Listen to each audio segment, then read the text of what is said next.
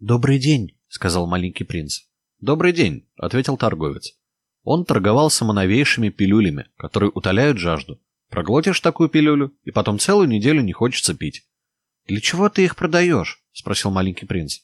«От них большая экономия времени», — ответил торговец. «По подсчетам специалистов, можно сэкономить 53 минуты в неделю. А что делать в эти 53 минуты? Да что хочешь. Будь у меня 53 минуты свободных, подумал маленький принц. Я бы просто-напросто пошел к роднику.